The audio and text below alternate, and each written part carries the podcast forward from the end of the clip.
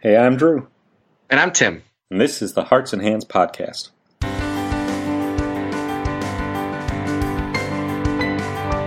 In episode 18, we talk about confession and absolution and talk with Luke Thompson about where there's room for creativity in the liturgy.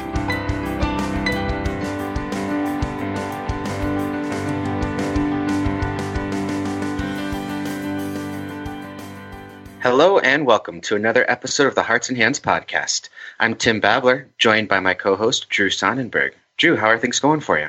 Busy as always, but good. How about you, Tim? Also busy, you know, the Easter season. Sure.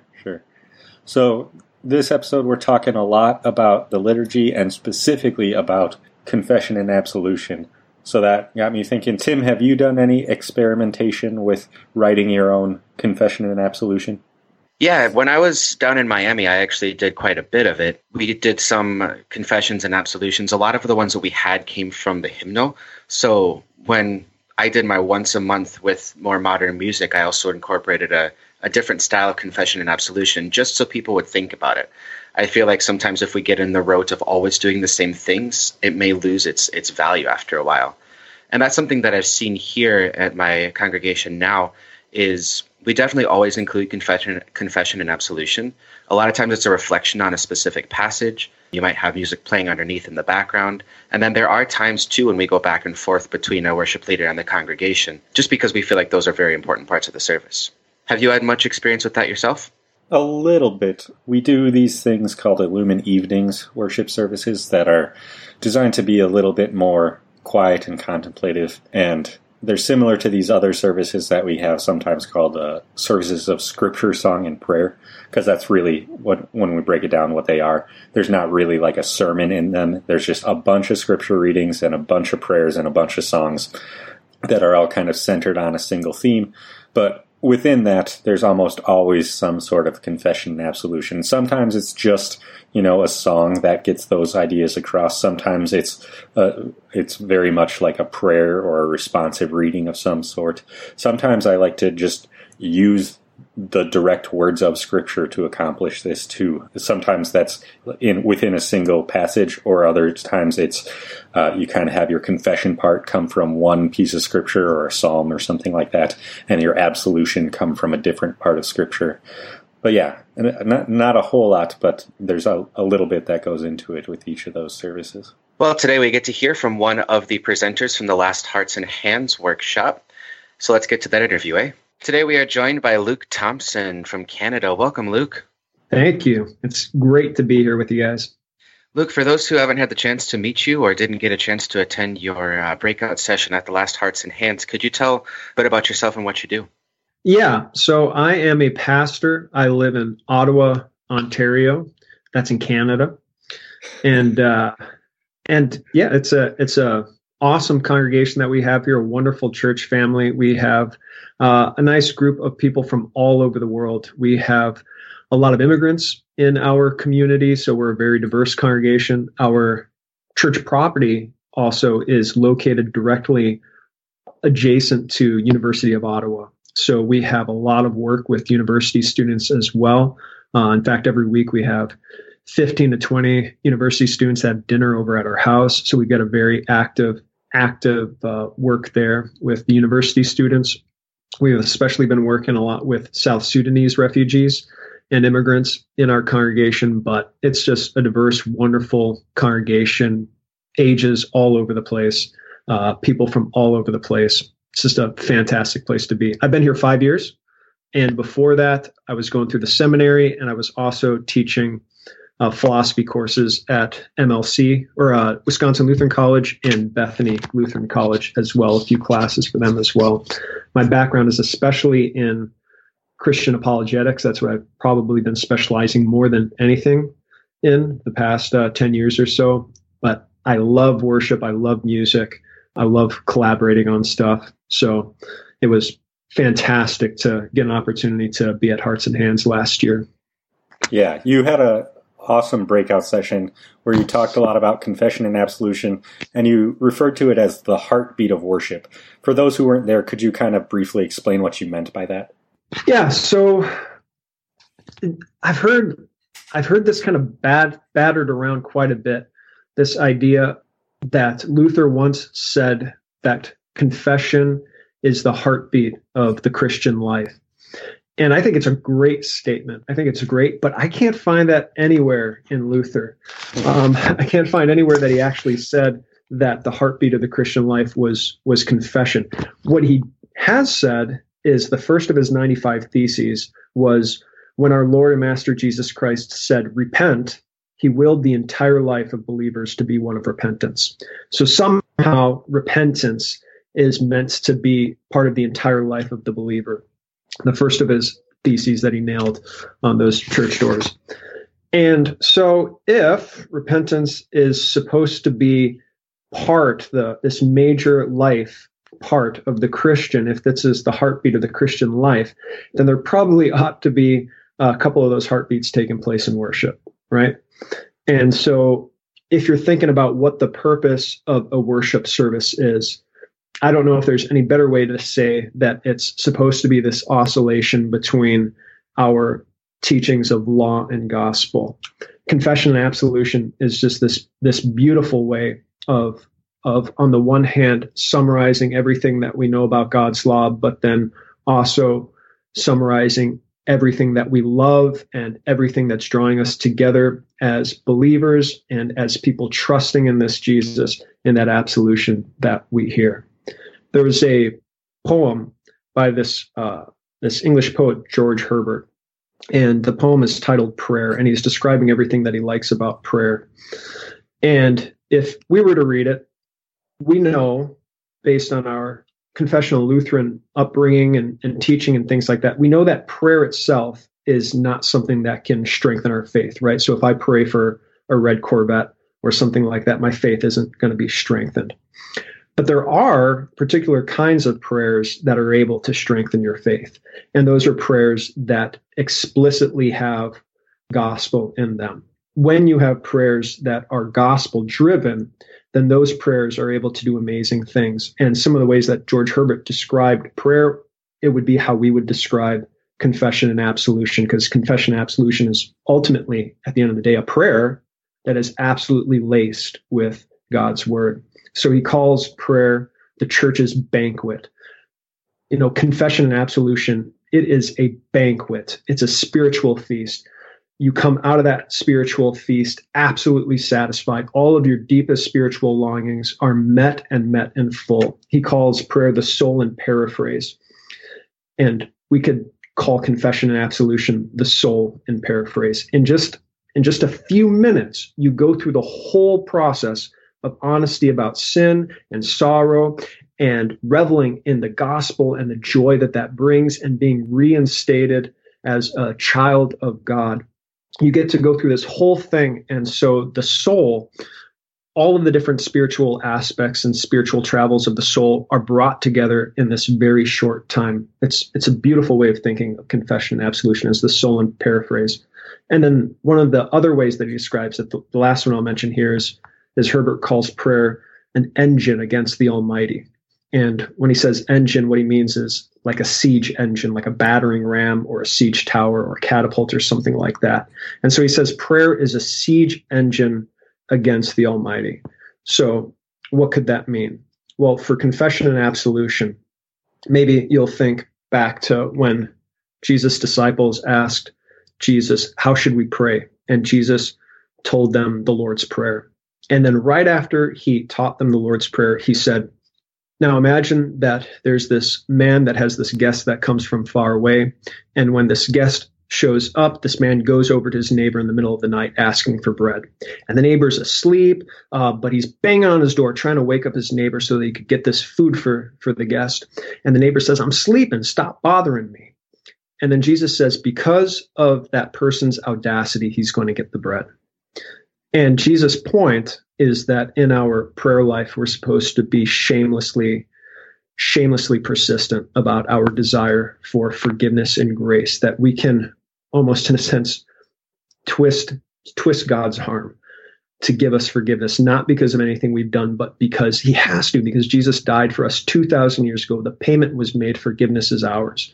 And so confession and absolution is this beautiful way that we can storm the gates of the Almighty, in a sense, and say, forgiveness, Lord, we need forgiveness, and we get it right there. So it's just this beautiful kind of central thing in worship that covers so much of why we're there in worship, in beautiful paraphrase. I think thinking of it as the heartbeat in worship is just a perfect way. We begin with it typically anyways at the beginning of a worship service. It sets the stage perfectly.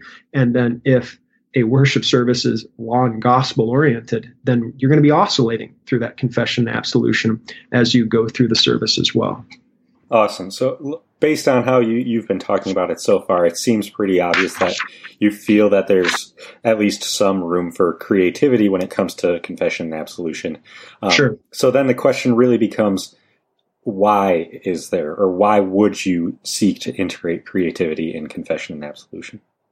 So at seminary, we had this seminary professor, James Tiefel, and he taught several, he's still teaching right now. He's taught several generations of pastors. He's been there for, I don't know, 20, 30 years, long time.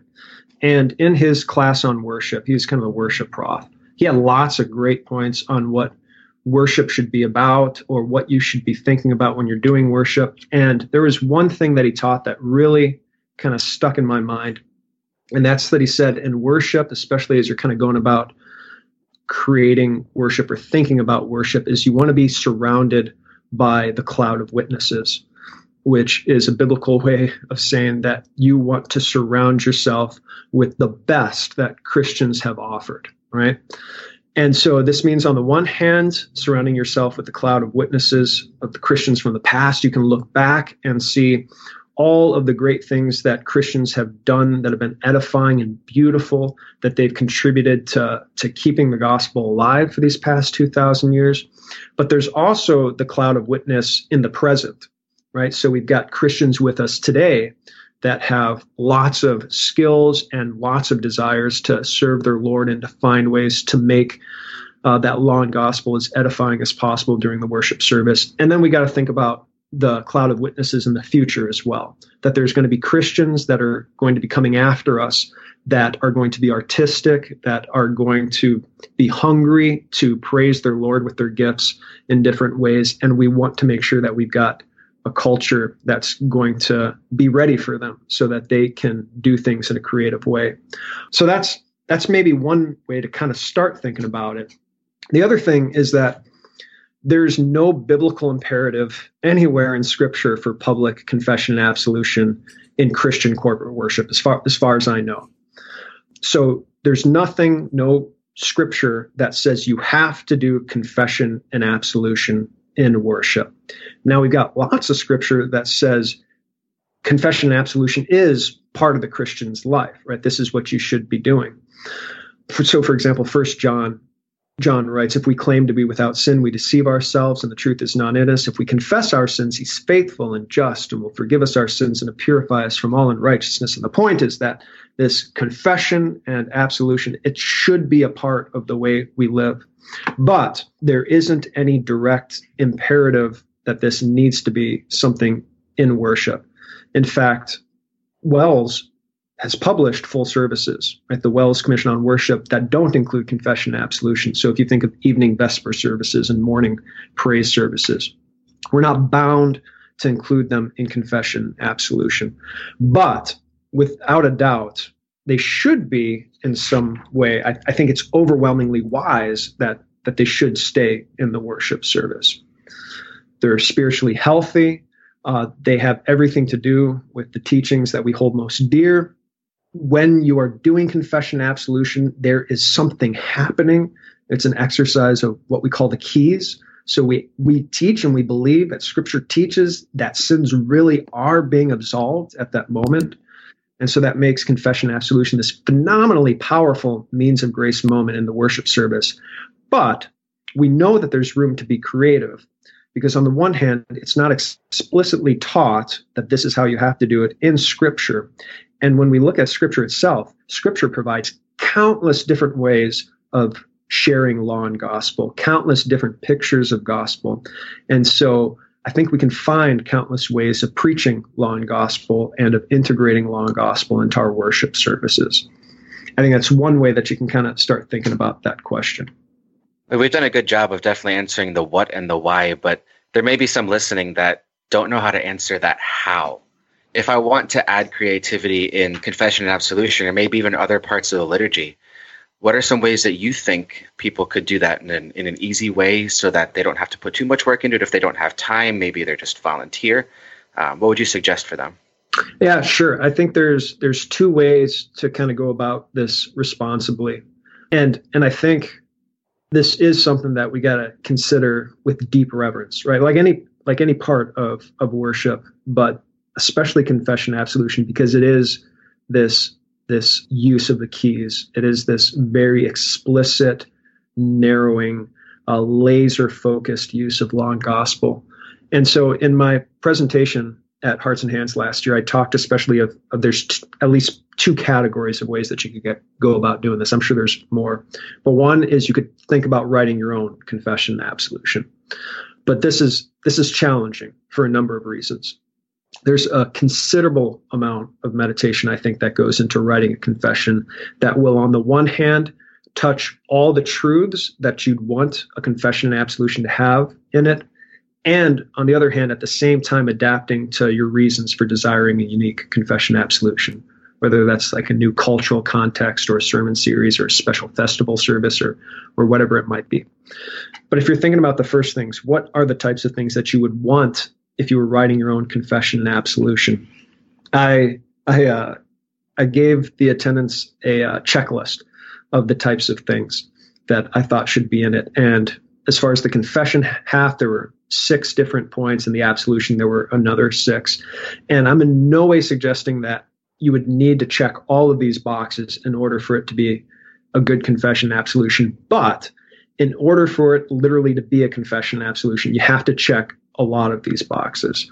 So I provided a checklist for those types of things. So the checklist might look something like this. For confession, you'd want to include acknowledgement of these aspects of God's law. So on the one hand, God's desiring of perfection, right? So keeping his law, our inability to be perfect. So we can't keep his law perfectly. Some type of recognition of our sinful actions, some type of recognition of having a sinful nature, right, or being sinful from birth, some type of recognition of God's curse or condemnation or hell, something like that, right? The actual effects or result of the fact that we can't keep God's law perfectly, and then finally a plea for forgiveness in Jesus' name, right? And the idea is that we're coming to Him in confession in Jesus' name. So you want to hit those types of things in a confession. And then the absolution part, in order for this to be a gospel-motivated, gospel-centric absolution, you'd want things like God's love and desire to save. You'd want God's promise and fulfillment of saving us through a Savior. You'd want the forgiveness of sins, literally the words like, I forgive you, or your sins are forgiven. You'd want forgiveness in Jesus' name, that this is specifically in the name of Jesus or by Jesus' authority that this forgiveness of sins is taking place. You'd maybe want to mention the blessings that follow from forgiveness, new life and eternal life and heaven and things like that. And then maybe absolution in the triune God, something like that. But you'd want to kind of look through these types of things and really think long and hard about covering the aspects of law and gospel as you're writing this. So that's the first thing you could do. The first thing is you could write your own confession and absolution. The second one that's a little less time intensive as far as the writing part goes is the second option is to add musical variety to confession and absolution.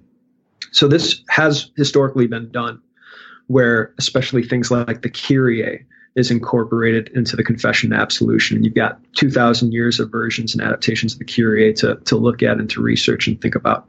You can also integrate other hymns or original music around the words of confession and absolution. Koine has this beautiful confession and absolution where they weave into it the words from the hymns, Lord, to you I make confession, that they've been using for years. And I think they've got some other other songs that they use in that context. That's what I've done a number of times, is write my own music to go along with a confession and absolution, something that you would sing before your confession, maybe in between the confession and absolution, and then after the absolution. Yeah, and so I think that's something that you can definitely do and explore. We've talked a lot about how confession and absolution can be made creative. Do you think there are other parts of the liturgy or other parts of the service that could also benefit from a creative approach? Absolutely. And I think we've got lots of evidence for this too. So mentioning Koine again, I think they've done a great job of illustrating that we can be creative and yet very reverent about the cloud of witnesses that have come behind us. So we can look to them to see lots of different examples of how they've done other parts of the liturgy. They've got a great communion service where they do parts like the Agnus Dei and the Holy, Holy, Holy and things like that in beautiful fashion. You can look at WELS Commission on Worship as doing this as well, right? So they've given us new service settings for morning praise and other things that demonstrate that there's clearly lots of room to be able to do this. So I think we've got lots of Christian freedom to look at lots of different areas to be creative with. But it's not Christian freedom to be reckless, right? Right. C.S. Lewis had this one analogy, and I don't even know if it was in the context of worship. I think it was in something else, but it's a great analogy. He said, imagine you're walking through the forest and you come across a wall. And you've got no idea where that wall came from. You've got no idea, why it's there. Does that mean that you should be able to just take it down, right? That there shouldn't be any reason with taking it down if you've got no idea why it's there. Obviously not, right? There's a wall there. The real question is not whether or not you know the reason, but whether or not it's a good reason that it's up there. But there was a reason that the wall was built there. So anyone that says, because we've always done it, that's not a good reason at all for why you should be doing something in worship, right? Because we've always done it. But I think it does bring up a good question. Right? Why has it always been done in worship? Why is it there? And I think a responsible and mature worship leader is going to be asking those tough questions, and they're going to be someone that really gets their fire going to learn about why Christians have done the things that they've done in worship, and to look at that when they're looking at different parts of the liturgy. Does that make sense? Yeah, definitely. So with those things in mind, do you think that there are specific parts of the service that we should just leave as is? Yeah, that's a hard question. So symbolism is worthless if the symbols aren't understood, right? Right. Words are worthless unless you know the language. So this means the Christian worship leader has an obligation, I think, to constantly be making sure everything in a service is edifying and understanding and understandable. That's basically the worship leader's job, right? But certain things have stood the test of time because they have remained edifying. If done well and if they're explained, I think they're still useful for today, right? I don't think you disagree with that, right? Definitely. So rather than say, are there any parts that ought to be left as is? I maybe would say it this way. Don't forget anything, right? If you take something out, don't take it out for good, but remember it and bring it back. Make sure that this isn't going to be something that is going to go right out the window. But now, of course, there's plenty of things, doctrinal aspects that must remain in a worship service for it to be Christian. But if you're talking about the actual form of the service, again, none of this is prescribed anywhere in Scripture. So there's a good amount of Christian freedom in it, but we got this great cloud of witnesses to be thinking about as well. This cloud from the past that surrounds us, and Christians now and Christians in the future to think about. You've already kind of given us a couple sort of best practices or overarching principles that you think about as you're putting together a service. Are there any others that you would think about, especially when you're trying to integrate a little more creativity, just, things you want to consider so that you are being as reverent and careful as possible and not just being reckless, like you mentioned? Sure. Someone made this point recently. So in a worship service, in today's 21st century, when you've got a bunch of people that are gathering together, many of the people that gather together in our church worship settings, a lot of them, for whatever reason, there's many that are depressed, that are anxious, that are psychologically worn out. We're just in this time where there's just an awful lot of darkness that for whatever reason it is, people carry with them when they come to church. And so if you begin your worship service with a heavy hammer blow of the law, you can lose these individuals right away. Right? It's just a psychological reality. If that someone is already coming into your worship service just utterly destroyed, maybe from depressive thoughts, you can just lose them if you just hammer that in just a little bit more. So I think a good question that you can begin every worship service kind of planning thought with is, how can I begin worship with a glimpse of gospel hope? And this is really useful for thinking about confession and absolution, where it begins with law, right? So before you even get to that law portion, it's great to begin with some type of glimpse of gospel hope, right? Just letting people know, if you're here because you're worn out, or you're tired, if your soul is aching, don't worry, hold on. There is hope for you. There is a hope here that you cannot find anywhere else. You have a God that loves you, and I am here to tell you about how that God loves you. If you can begin with that gospel hope, I think that is a fantastic way to get things rolling. But just kind of in general, as far as best practices or maybe useful principles, one of the things that, again, like maybe just go back to Tiefel, he's a wise man. He talked about the idea that there's different things in the life of a Christian that have different objectives and different scopes. So, for example, when you're engaged in evangelism is primarily a job of clarifying things, right? You're trying to clarify the points of what the gospel is to an individual, make sure that you cut through everything for them. If it's discipleship, the goal is maybe specifying. You are trying to dig deep into things, and counseling, it's personalizing. If you get to public worship, what's the main goal of public worship?